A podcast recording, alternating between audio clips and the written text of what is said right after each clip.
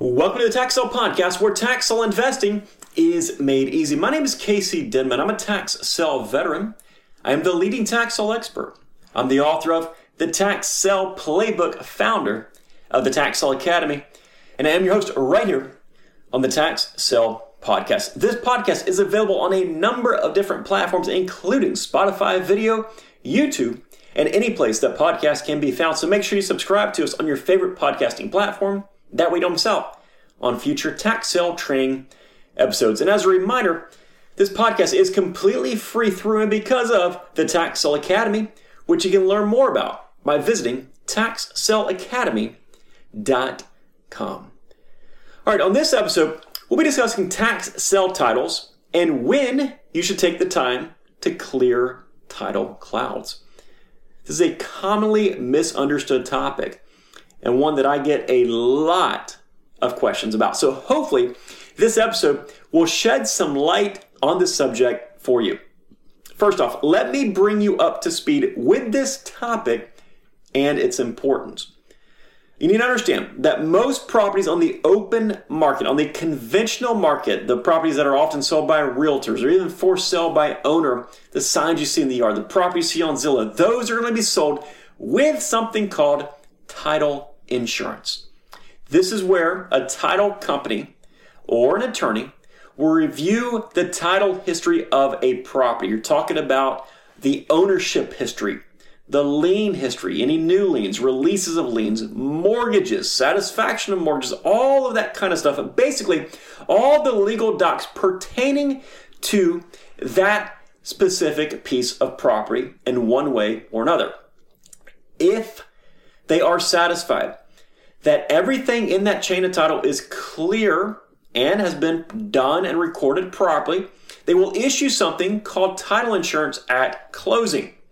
This is an insurance policy that protects the person it is issued to against future claims arising from that chain of title. Now, the person it is issued to is typically going to be the buyer and or the mortgage company financing that transaction. So, for example, let's say you buy a piece of property. You get title insurance at closing. Then a year goes by. You don't think anything else about it. And then randomly, some bank knocks on your door and says, Listen, we have a mortgage on this property for a quarter million dollars. You either pay us that money or you lose your property. Well, in that situation, you've got a title insurance policy to fall back on. You would call the title company and then they would take care of it for you in some way, shape, or form. Now, unlike many insurance companies where the risk is unknown until after the policy is issued, think car insurance, homeowners insurance, for example.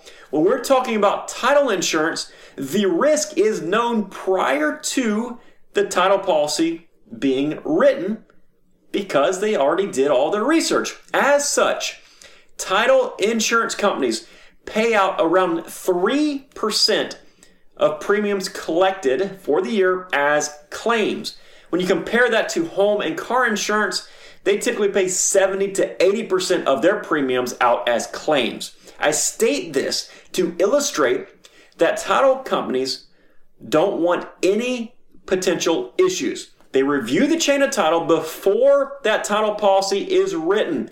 And if it is not perfect, they will not write a title insurance policy against it. That is very important as we move forward.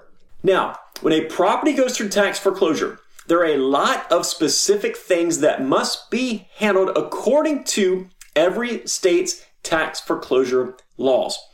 Since the counties are usually performing a number of tax foreclosures at once, large counties, for example, might handle a thousand or more tax foreclosures. When you have this volume combined with staff members that are often doing this as a second or third part of their primary job, well, things could have the potential to get overlooked, maybe a piece of paper here or there. Additionally, while some parts of some state statutes are very, very specific, other parts are a little bit more generic. For example, some state statutes require that the delinquent taxpayer be notified of the pending tax foreclosure. Yet, it does not define what notified means. It leaves it open to legal interpretation through the court system. Now, when you combine all this stuff, some specific stuff, some generic stuff, you have a lot of things that just don't sit well with title insurance companies, and they will not insure these properties because they look at it as being too risky. So, you have two different options. You can take care of those title issues, or you can sell the property with the title issues. There's two ways to take care of the title issues. The first way is to clear the title issues completely by doing a suit to quiet title. This is a lawsuit filed in a court of law, typically by an attorney that will go for a judge. And in that lawsuit, any party that could have a claim on that property will be named and they will have the opportunity to go and argue their case in front of the judge. Otherwise, they'll lose any claim to that property forever. Now, them actually coming forth in front of the judge and arguing their case is extremely rare, and in most situations, the judge will simply sign off on the default judgment, clearing the title and making it insurable.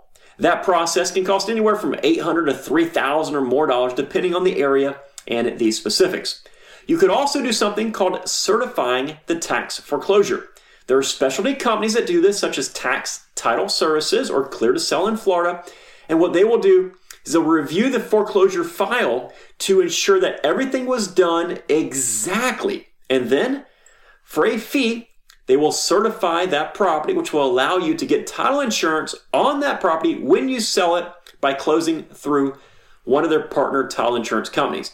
And the fee for this is right around the $2,000 range. For simplicity purposes, we're going to refer to both a suit to quiet title and a tax foreclosure certification as clearing title as we move forward throughout this podcast.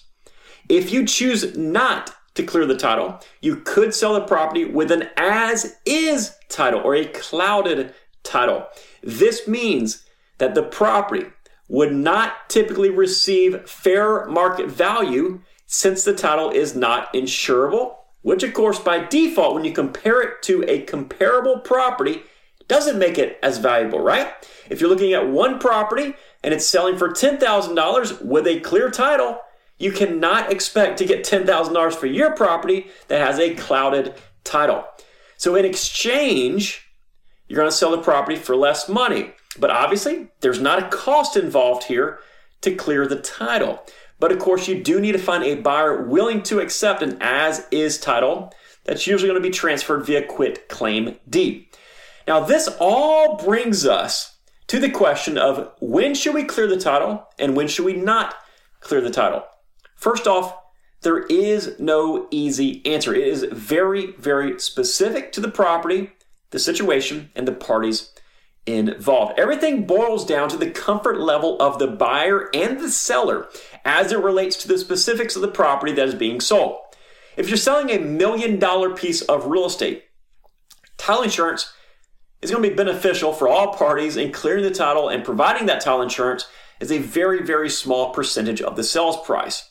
If you're selling a $100,000 house, it's still probably going to be best to go ahead and get that title insurance. But as we get to the lower valued properties, say less than 15 or $20,000, it's not quite as clear cut. At this point, a couple of primary factors come into play. Number one, who is the buyer? An investor or a speculator might be comfortable accepting a property with an as is title and then clearing it themselves or reselling it as is. Whereas an end user is not going to be comfortable and they're going to want the title cleared along with title insurance for their transaction. So determine who your target audience is and work backwards from there and market it accordingly. So, for example, if you're going to be selling without title insurance, you need to make sure that you market it to investors who would be happy to exchange equity in their purchase for the lack of title insurance. You do not want to take that same property that you are not issuing title insurance on and try to market it to end users through websites like Zillow. It's going to be too risky for them. So know your audience and market the property accordingly.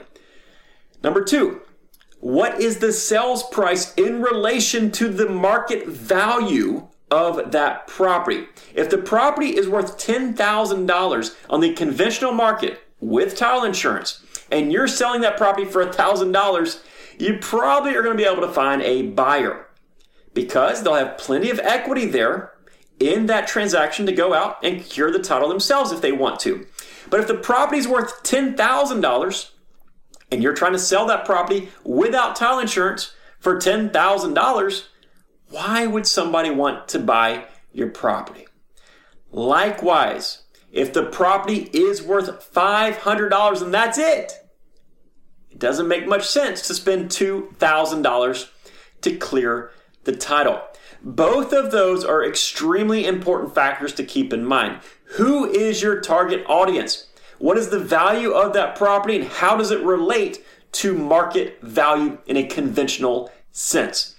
Many of my members and myself have found that the best case scenario for reselling properties without title insurance utilizing quit claim deeds are going to be the lower valued properties, of course. It is pretty easy to sell a $500 property, a $1,000 property, a $2,000 lot without title insurance, providing you are marketing it correctly.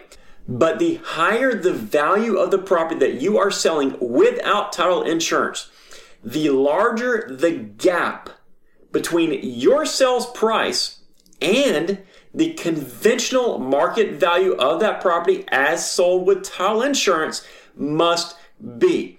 If somebody's paying around the five or ten thousand dollar mark for a piece of property, most people are going to want to have title insurance unless you are compensating them for the lack of title insurance. So it's very important that you get the point across that yes, they might be accepting a little bit of potential risk with that as is title, but in exchange, you are providing them with lots of potential profit that will not only cover the cost to clear the title, but it'll also put money in their pocket if they turn right around and decide to sell that property immediately. Let's go over an example. Let's say I pay $5,000 for a vacant lot at a tax sale, but it's worth $15,000 on the open market if it was sold with title insurance.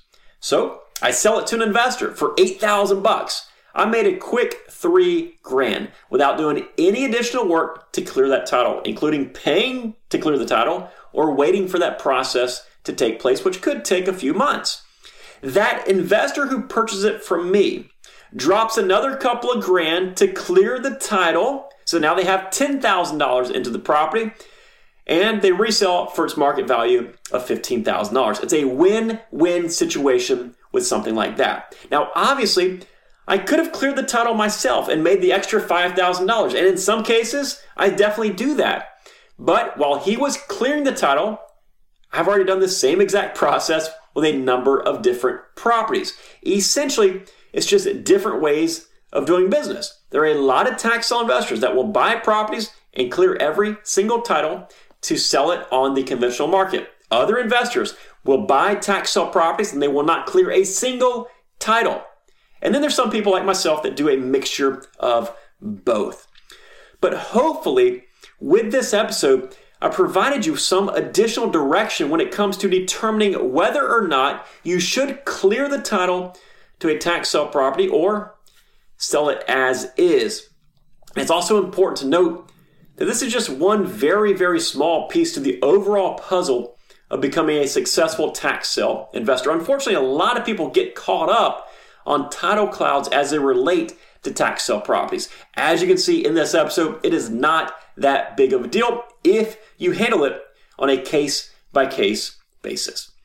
And we have lots of other videos and training podcasts. So be sure to check it out when it comes to clearing titles, suit to quiet titles, tax foreclosure certifications, and deeds. Those can also help you put all the pieces together.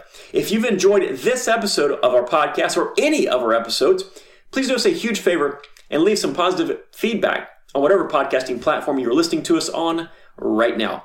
And as always, if we can provide any additional help when it comes to tax sale investing, make sure you check out our website for the most comprehensive step by step training at taxsaleacademy.com. Hey, take care and make it a successful day. We'll see you next time right here on the Tax Sale Podcast. Bye bye.